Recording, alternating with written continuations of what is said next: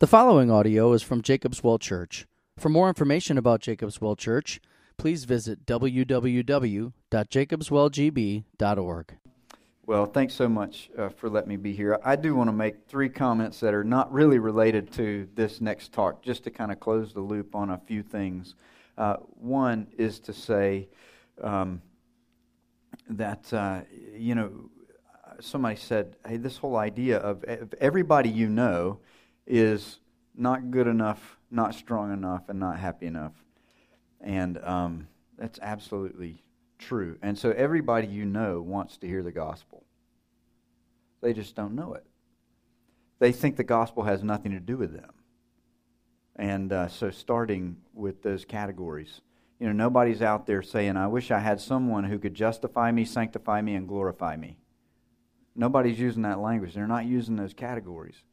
But when the church talks about justification, sanctification, and glorification, that's what we're talking about. Is Jesus making us good enough? And Jesus making us strong enough to grow in holiness? And Jesus, one day, in glory, wiping away every tear so that forever we're happy enough to enjoy every good gift he gives.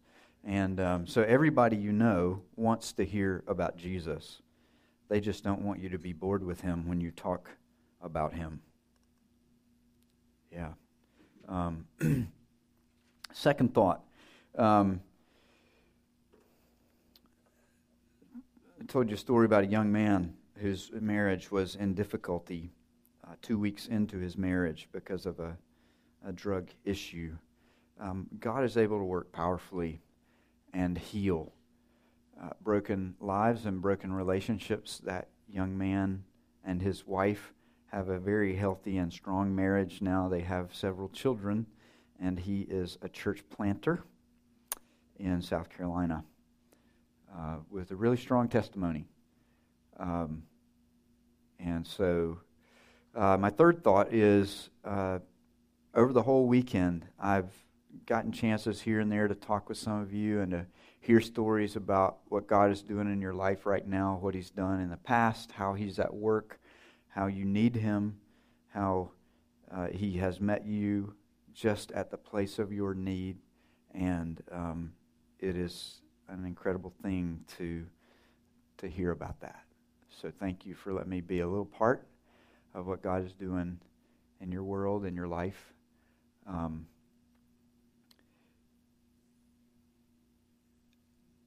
and uh, so let me wrap up with this thought. Uh, I've I've been able to do a few men's retreats this year, and God is doing something big. I don't know what He's up to, but um, I've never been around groups of men, this one included, who are so keen to to love Christ and to see some really deep change happen not only in their lives personally, but in the lives of other people that they know. Um, and so I'm picking up on that here. Uh, Wisconsin Presbytery is healthy, maybe one of the healthiest presbyteries in our whole denomination. Um, and uh, but there are other groups of men like this, and so C.S. Lewis would have said Aslan is on the move. And so, if you don't know that story, The Lion, the Witch, and the Wardrobe, um, find a grandchild and read it to them. Um, so, yeah, Jesus is at work. So, thanks for letting me see his work among you over. It feels like a weekend, but it's just been a few hours if we think about it, right? It's crazy. Okay, so today we're going to ask a very practical question. We want to be like Christ. We want to grow into men who reflect Christ like character. And um, how does that happen? How do real people grow as imitators of Christ? And um, so that it's not just an idea we get excited about every once in a while and then it fades into oblivion. But, but where does this touch down in reality? Um, how do we overcome that sense that I'm not the kind of person who could become like Jesus because that's just for a small group of really special people, and I'm not one of them. How can a real person become like Christ. And um, so we'll we'll start with a question, which is um, whose name goes in the blank. If I say, I want to be like, if I could be like, you know, the old commercial. Some of you aren't old enough to remember this commercial, and others of you are. And so it's little kids singing, right? Like, if I could be like Michael Jordan, right? Everybody wants to be like Mike. And at that time, everybody did. And um, I thought it was a Nike commercial. It's actually not. I don't know if you remember what they were selling. What were they selling? Gatorade. Yeah. And um, it's all a lie, of course. I could drink all the Gatorade I want, and I ain't going to be like Mike. You know? I, I can't even dribble a basketball, let alone fly on a basketball court. And uh, it is a lie for you to tell me that there is anything I can put inside my body that will make me like Mike. You know, I could be drinking the same product he drinks. That's the only way I would be like Mike. So that's kind of a fantasy, right? And um, there's there's this moment that says, you know, that's kind of what it's like to be like Christ. I want to be like Christ. I wish I could be like Christ. But where's the Gatorade? Where's the thing I could drink that would just make it happen? Well, there's. Let's answer that question. Let's look at a few passages from Luke's gospel. We're going to focus on one, and then we'll use others to illustrate uh, and see how does how does Jesus' ministry itself answer that question. What is it that Jesus has done that will help real people be transformed into his likeness. We're going to start in Luke chapter 22, verse 24. Now, 22, that means we're pretty deep into this gospel. That means we're pretty deep into the last week of Jesus' life. And in fact, we're just hours away from his betrayal and arrest and crucifixion. Uh, this is what you and I would know as a Thursday night. And Jesus is gathered in the upper room with his disciples. They, uh, the sun has set, so a new day has started, and it is the beginning of the Passover feast. And it's time to celebrate that meal. And um, just after the celebration of the meal. uh, Jesus says something that makes the disciples start to think. He says, One of you is going to betray me. And they begin to ask which one it might be. And that's where our text picks up. Also, a dispute arose among them as to which of them was considered to be greatest. The logic seems to be we're wondering who's going to betray Jesus. And if I can make the case that I'm the greatest, that eliminates me as a suspect. Right? So, whoever it is, it's probably going to be one of the guys who's low on the totem pole. So, let's say who's not low on the totem pole, and by process of elimination, maybe we can figure this thing out. So, they're discussing who's going to betray Jesus, and that leads to this dispute among them, an argument. The NIV translates it question among themselves, but yeah, okay. Uh, verse 24, sorry. A, a dispute arose among them as to which of them was considered to be greatest. And Jesus said to them, The kings of the Gentiles lord it over them, and those who exercise authority over them call themselves benefactors. Today we'd say major donors. But you are not to be like that. Instead, the greatest among you should be like the youngest, and the one who rules like the one who serves. For who is greater, the one who is at the table or the one who serves? Isn't it the one who's at the table? But I am among you as one who serves. Did, you hear what Jesus just said? I want you to be like me. The leader among you should be like a servant. Not like the master, the slave owner who's reclining at the table, but like the slave who's bringing the food. You should be like that. And you know why I'm telling you that? Because I'm like that. That's what Jesus is saying. I want you to be like the one who serves, and here I am in your midst, like the one who serves. What you see in my life ought to be what I see in your life. Take up your cross and follow me. Where I go, you go. What pattern you see in my life, let's see it in yours. That, that same imitation mindset or Christ likeness. So here's a call to Christ likeness. How is that actually going to happen? The disciples are apparently real people. Because at the worst possible moment, they are interested in who is greatest. I mean, here's Jesus saying, One of you is going to betray me. And he's already said, we read the passage this morning, that I'm going to be betrayed, and ultimately it's going to lead to me being killed. So, look, guys, that whole chain of events is just about to get set into motion. I am just a few hours away from being killed. And then here the disciples say, Oh, this is a good time for us to debate who's the greatest. You know, Jesus, can we put your life crisis on hold for a minute? Can we put the salvation of the planet on hold for a minute? Can and let's figure out I mean, really, when it comes down to it, I'm a little bit better than this guy. I scored higher on the JSAT than anybody else. Really, I'm the sharpest disciple you ever had, right?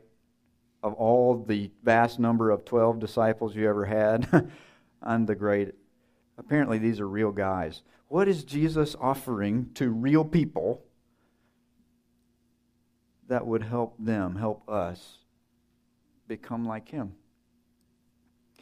Well, here's what he's not offering he's not offering us an easy way out. He doesn't offer us a sort of passivistic, let go and let God approach because he's calling for something that's really, really difficult. How difficult is it?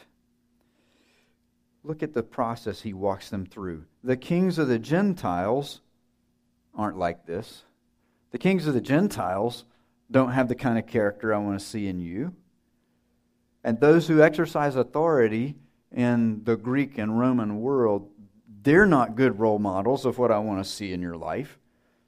So everything you know about leadership is telling you the wrong stuff.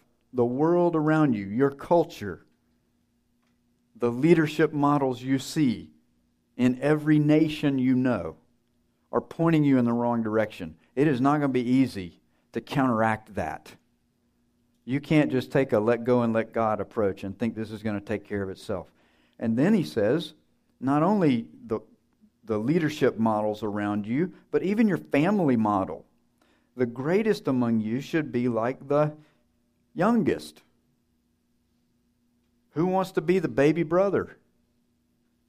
Answer? Well, Nobody, really, especially in that culture. Everything they know about greatness that they've seen in their family models, their family structures, says, I want to be greater. I want to be older. I don't want to be less. I don't want to be younger. So this thing is not going to be easy. Everything Jesus is saying to them, it goes against every leadership model they've seen in the secular world around them. It goes against the model they've seen in their very families and homes on a day to day basis, and it goes against their culture, even as it expresses itself in something as mundane as eating a meal. Who is greater, the one who's at the table or the one who's bringing the food? So here's Jesus saying, Hey guys, I have a proposal for you. I want you to do something that's the absolute opposite of every signal you've ever been sent your whole life. Every political signal you've ever heard sent said, go for first place. Get as much prestige as you can. Get recognized. But get your name put up on a building as the major donor, the benefactor. You be the Lord. You be the master. Don't ever be the servant. You put yourself in first place.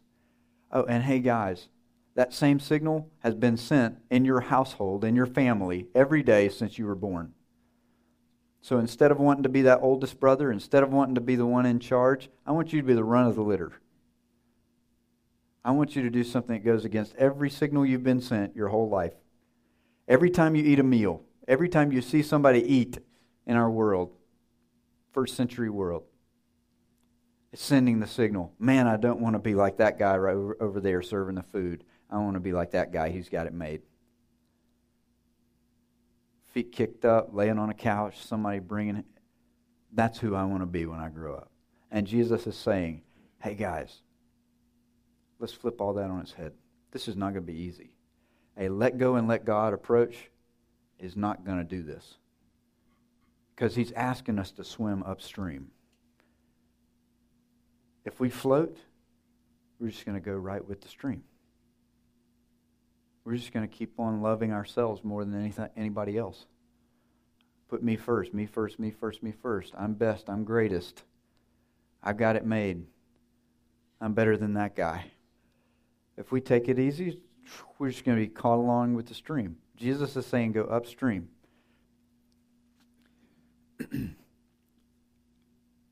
but there's another approach that isn't going to work. If we want to become Christ like, we, we can't just sort of sit back and take it easy and wait for it to happen. We've got to swim upstream. But another approach that won't get us there is the just tell me what to do and I'll do it approach. Let go and let God's not going to work do as you're told isn't going to work either. Now, how do we know that? Here's how we know it. This is the first time Jesus has told these guys this stuff. This is the first time they've ever argued about who's greatest, and he's had to correct them on it. No, it's not. Even in Luke's gospel in chapter 9, this has happened before. So they're walking along the road, and um, Luke 9:46 says this, "An argument started among the disciples as to which of them would be the greatest." What? Okay, over in 22 it's called a dispute, not an argument. And in 22, the question isn't about who would be the greatest. In 22, it's a question about who seems to be or who is considered the greatest. Look, I'll just settle for everybody thinking I'm hot stuff, even if I'm not. right? But this is the second time in Luke's gospel, and once we put in the other stories from other gospels, this is probably the third or fourth time Jesus has had this conversation with the disciples. He has told them this before. So apparently, just tell me and I'll do it isn't going to work for us. Real people are so committed to sin that you can't just tell us what to do and we'll stop on a dime and switch. The disciples are real people. we know this is the case because it happens throughout Jesus' ministry. Lawyer comes to Jesus, Luke chapter 10. He says, What's the greatest commandment? And Jesus says, You tell me. What do you think? Oh, that's easy. Love the Lord your God with all your heart, soul, mind, and strength. Jesus is nodding his head. Yep. Love your neighbors yourself. Jesus is nodding his head. Yep. You got it. Just do that. And you know what the guy asked, right? Um, but who's my neighbor? The scripture tells me to love my neighbor, but I don't want to love my neighbor. Aren't there some people I can hate? Can't we shrink down this category of neighbor so I don't really have to love everybody? You see what's going on in that text is the word has told this guy exactly what to do, but he doesn't want to do it. So just telling him what to do isn't going to generate the right response. Luke chapter 18, rich young ruler comes to Jesus. You know this story too. Good teacher, what must I do to inherit eternal life? Hey, you know the commandments. And then the guy rattles, you know, he's like, I've done all those things since I was little. Jesus says, okay, sell everything you own and follow me. Sell it, give to the poor, and follow me. I mean, it can't get more clear than that. The Son of God looking you in the eye and telling you step by step exactly what to do. Right? There's no mystery. You know, it's not use the force, Luke. You know, it, it's, it's spelled out in detail. Sell everything you own, give the money to the poor, and then come follow me. You can't say, well, it was unclear to me exactly. You know, when your kid, you know, your kids do that. You know, hey, buddy, would you uh, mow the grass while I'm gone this weekend? You get back, the grass is still knee high, and like, oh, you meant me? okay, there's no excuse, right? It's perfectly clear. But, but the point is, as you read the Gospels, telling someone what to do isn't enough. Because when our wanter is broken, you can tell me the right thing to do, but if I don't want to do it, I don't want to love my neighbor. I don't want to I don't want to give up my idol of money. I don't want to become like the one who serves. So let God let go and let God approach ain't going to work. We're just going to get swept down the river. Jesus is asking us to swim upstream. And a just tell me what to do approach isn't going to work either. What's it going to take? It's going to take something way stronger than that. What's going on here is, is Jesus is basically saying, I want you to fight gravity. Right? I want you to swim upstream. I want you to go against everything you know. it is a stupid thing to try to shoot a rocket into space. Right? Everything is, is on the side of gravity. To take millions of pounds of metal and say, you know what, we want to fight the gravity of our entire planet and get this thing thousands of miles out there.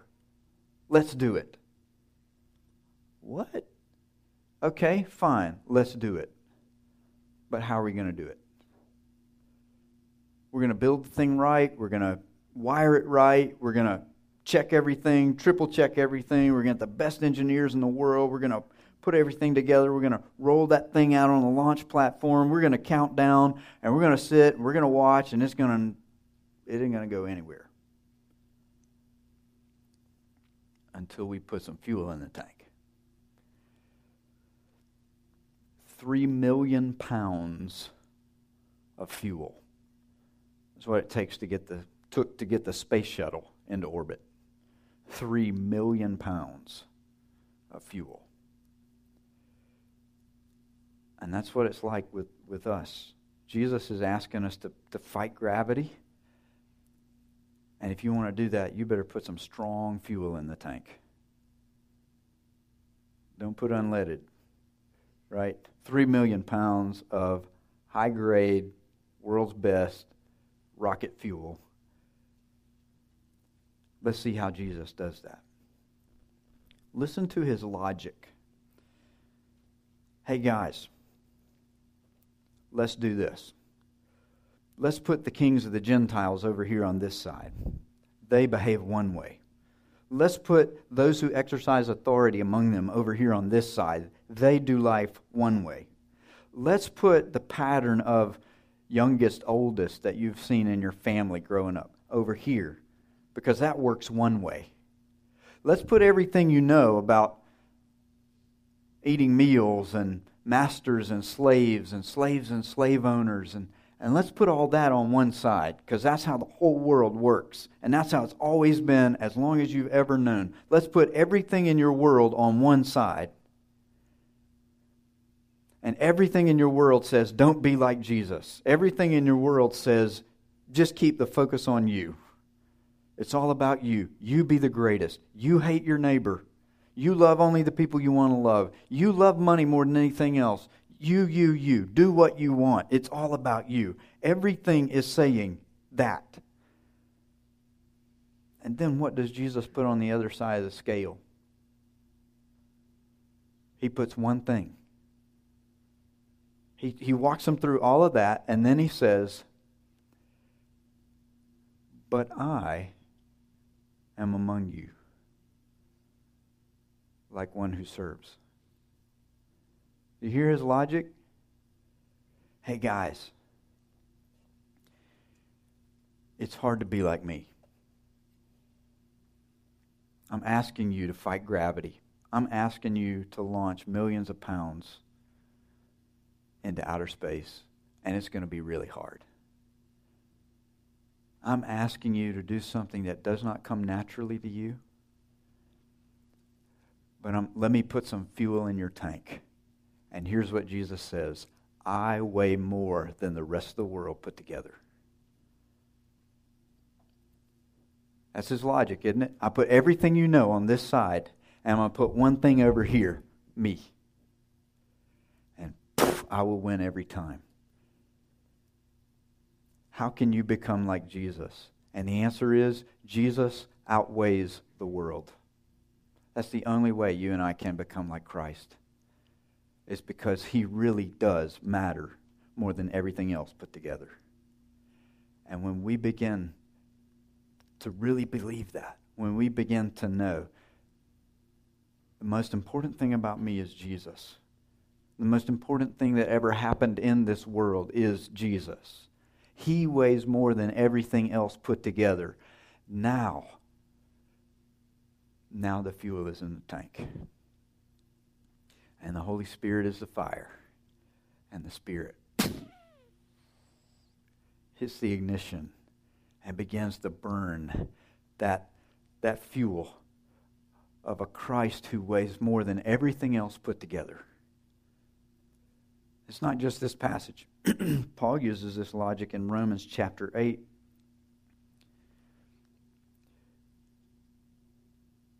He says, um, If God is for us, who can be against us?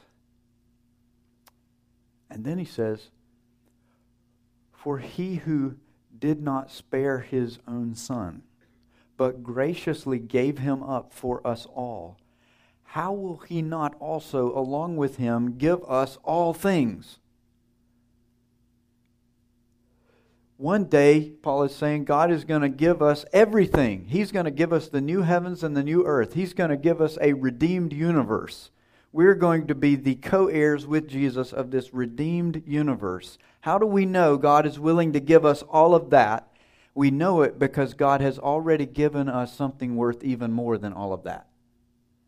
How do you know your dad will probably give you a $10 bill if he gave you a $100 bill already? That's Paul's logic.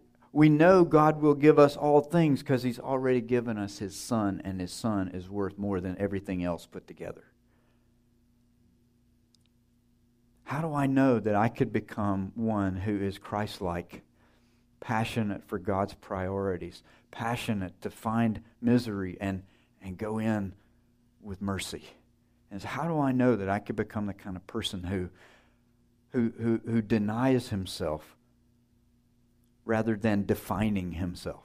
How do I know that I could become the kind of person who would willingly take the lowest place rather than the highest place? take the place of the servant rather than the place of the boss, the place of the custodian rather than of the CEO. How do I know I could become like that? And the answer is Jesus is worth more to me than everything else. Jesus is worth more than the whole world put together. And that that's the only hope we have. I may not be able to become like Mike, but you and I can become like Christ because he really does weigh more than the rest of the world put together. Why? Why do we think of him that way? Listen to what he says. I am among you as one who serves. I'm among you as one who serves. Scholars debate exactly what Jesus is talking about here. One who serves. Is Jesus saying, I've just served the, the Lord's Supper? I've, I've given you food and drink, and um, I'm, I'm like one who serves? Or similar language in Mark chapter 10, verse 45. Jesus said, I, I, The Son of Man did not come to be served, but to serve and to lay down his life as a ransom for many. So maybe by I am like the one who serves, maybe Jesus means I'm getting ready to lay down my life as a ransom for many. Some people say, I am among you as one who serves, seems to gather up all of Jesus' whole ministry in one big swoop and say, This is the pattern you've seen my whole life. However, we answer that question, we're going to wind up at the same place. Because when Jesus passes around bread and wine, it's pointing forward to his death.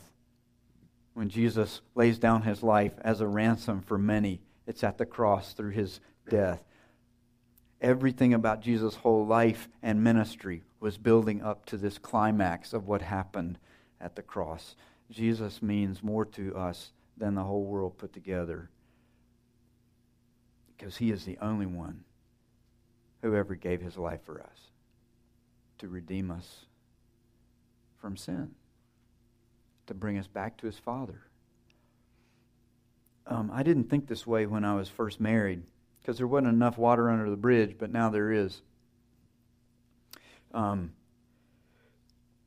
it's a little easier to fight temptation now to uh, think about other women because all I have to do now is start asking some questions. How many women in the world have moved across an ocean just to be with me? Only one. When I went to Scotland to study for a PhD, there was only one woman on the face of this planet who moved there with me. And when I came back, she came back with me. Only one woman who has ever loved me that way. Why would I love another? There's only one woman who's ever listened to me confess my deepest, darkest secret sins and still kept loving me anyway. Why would I love anybody else? There's nobody else who loves me that way. There's only one woman who's given birth to my children, faithfully, patiently loved them. That's the kind of logic that this text is using. Why would we go after any other pattern of living than the one we see in our Savior? Because nobody else ever loved us this way. Nobody else. The whole universe never laid down its life for me or for you. I'm having a hard time loving neighbors who aren't just like me. Hey, you know what? White guys from the South never laid down their life to take away my sin. I'm having a hard time letting go of the idol of money. Hey, you know what? My bank account, it ain't done nothing for me. A dollar bill never shed blood to make me right with God. Why would I love that more than Jesus? That pedestal I want so desperately to be on so everybody will see I'm greater, I'm the greatest. That pedestal, that pedestal never did anything for me or anybody else. But Jesus did. That's fuel in the tank, guys. That's fire right there. That will that will make us become like Christ when we understand He is the only one who's ever loved us this way. And He weighs more than the rest of the world put together. And I don't care what your track record is, He weighs more than your track record. You might be sitting here thinking, yeah, I've, been trying to be like Jesus longer than you've been alive, preacher. And I'm not there yet. And I want to say, I, I suspect Jesus knows that. And he still thinks he weighs more than the rest of the world put together. He weighs more than your track record, whether it's good, bad, or somewhere in between. He outweighs it. And that's not my word, that's his word. You heard the logic of the text, right? Take everything you know from the kings of the Gentiles and put it over here. Take everything you know about youngest and oldest, put it over here. Take everything you know about the master who dines and the slave who brings the food, put it over here. Take everything you think you know and put it over here. And over, I am among you like the one who serves. Put anything you want on that side. I weigh more than it does. Take the fact that Jesus has told you before not to argue about who's greatest, and you keep doing it anyway. He outweighs it. He weighs more than that. So it really is possible for real people to grow and be like Christ because he weighs more than the rest of the world put together. And he is the only one who has ever loved us enough to lay down his life for us. That's the fuel. That's the fire that gets that rocket off the ground, even though gravity's still trying to pull it down.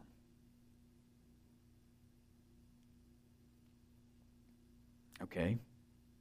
That's good to know. So, what do we do now? What do we do now?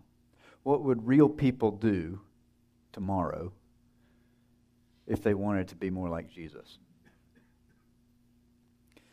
I'm going to suggest three practical strategies. The first one is to do what he's asking us to do in this passage meditate on who he is and what he has done. Isn't that what he's saying? Hey, guys, I am among you like the one who serves. Focus on me. Meditate on me. Get to know who I am. Get to know my service, my serving. Meditate on me, who I am, and what I've done. Now, where are you and I going to do that? Well, you know the answer. If it weren't for the Bible, we wouldn't have any clear testimony about who Jesus is and what he does. So we go to God's Word and we say, I need help. Gravity's pulling me down. I need more fuel in my tank. Show me Jesus. Holy Spirit, show me Jesus. Sometimes I get lost. I don't know what to do. The Bible seems complicated. Um, it seems like just a professional book for me sometimes. So I take out a notebook and I write a question at the top of the page Jesus, why do I love you? And I just open it up and I start reading and I answer that question. I love you because nobody else ever laid down their life for me. I love you because you had the courage to look that guy in the eye and say, This woman needs to be healed right now. I love you because I love you because I figure out how to see Jesus every time you open this book. Even the parts where you don't see him real clearly. Okay? You read, I'm just flipping, right? I where are we at? Second Kings chapter 15. Amaziah, king of Judah, was 16. He did what was right in the eyes of the Lord. Mm. The high places, however, were not removed. The people continued to offer sacrifices and burn incense there. The Lord afflicted the king with leprosy until the day he died. Where's Jesus and all that? Well, here's what I see the people of Israel worshiping other gods under a king who isn't completely faithful. Where's Jesus in that? Jesus is the faithful king they needed all along. We needed all along. Jesus is that king. Jesus is the only one who could wipe out the idolatry of his people. Anytime you read the Old Testament and you see something going wrong, Jesus is the answer to it. Whatever it was that went wrong, Jesus is the answer.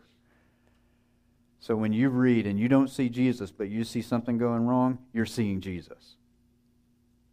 Because he's the answer to whatever went wrong. Or you read and you see Jesus being kind to a sinful person. Jesus is the only reason God could ever be kind to a sinner. So no matter where you are in this book, you're reading about Jesus, even if you don't realize it. You want to become like Jesus, you got to love Jesus. You want to love Jesus, you got to meditate on who he is and what he's done. You want to do that? This is where we do it.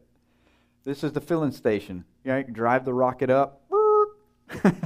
you know, get out the hose, stick it in the gas tank. Make sure you take the gas off, off first, and shook. And then, okay, Lord Jesus, I need more fuel in my tank because gravity is sure pulling hard on me today.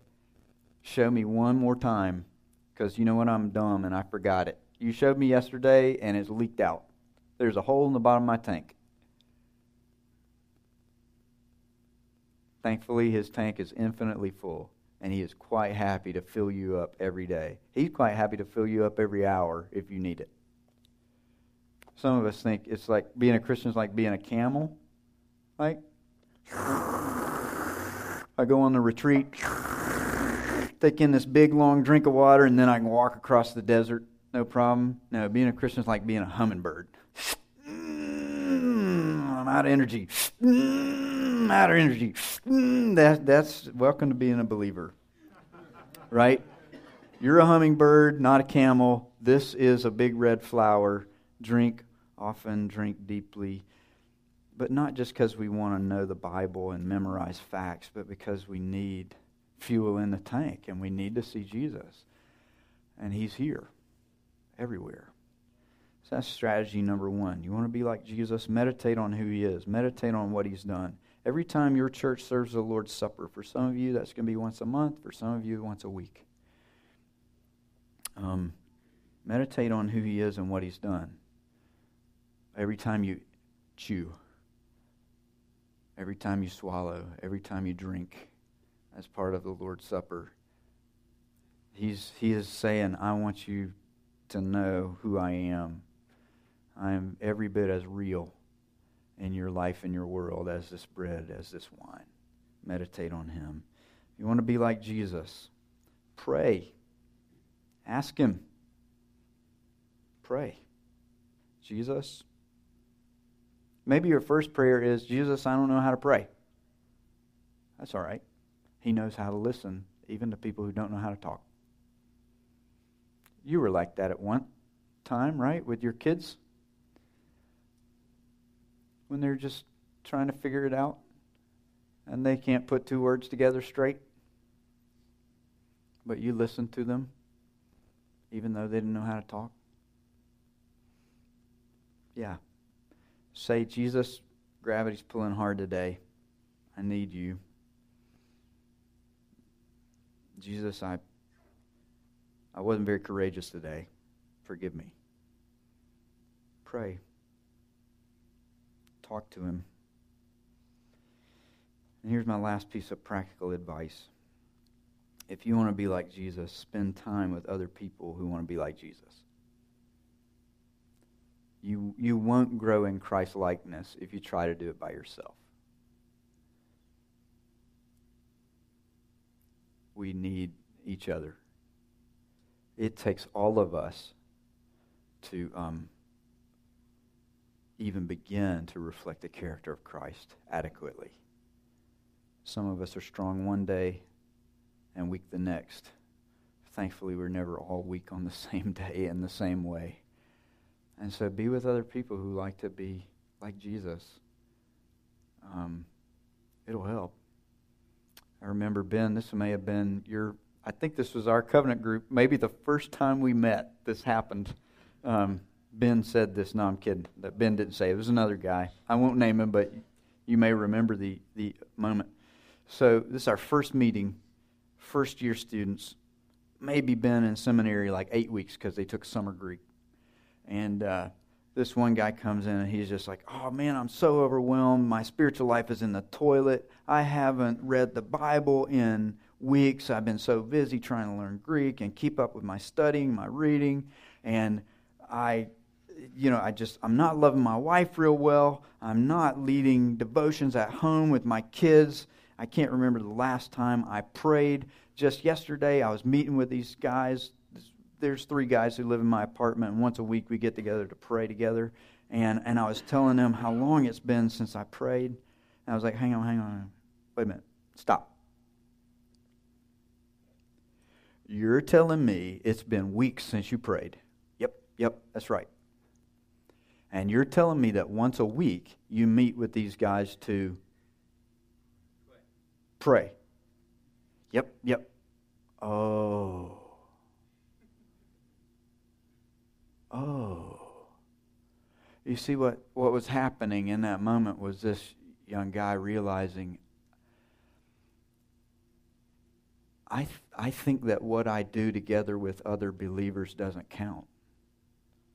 The only kind of spiritual growth and vitality that counts is what I do by myself.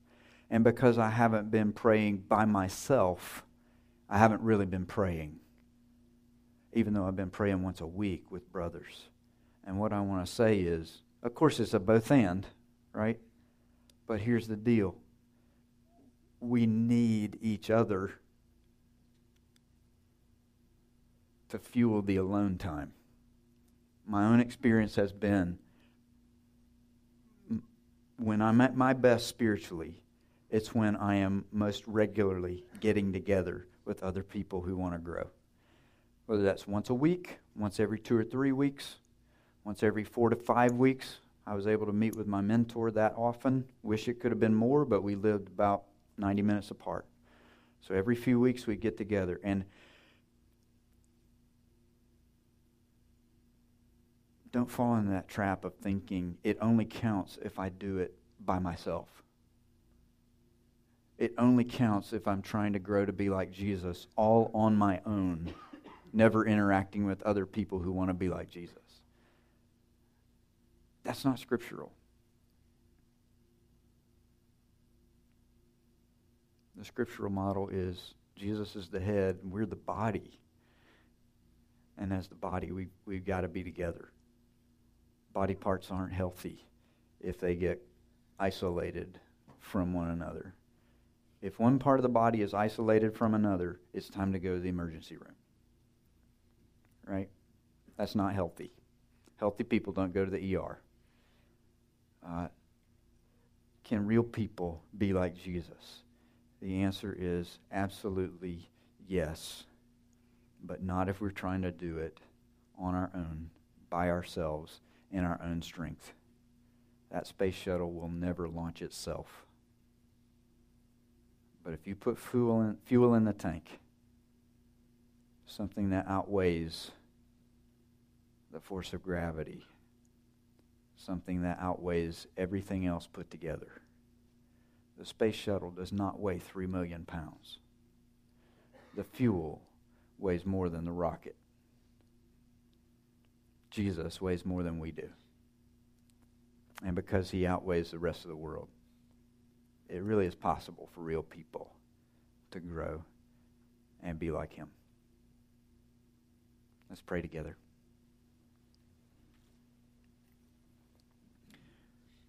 Our Lord Jesus.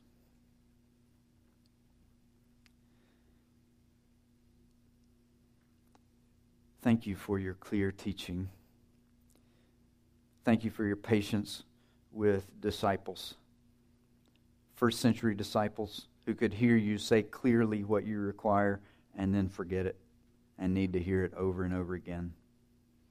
Thank you for your patience with 21st century disciples who are just the same way. Thank you for your mercy and grace.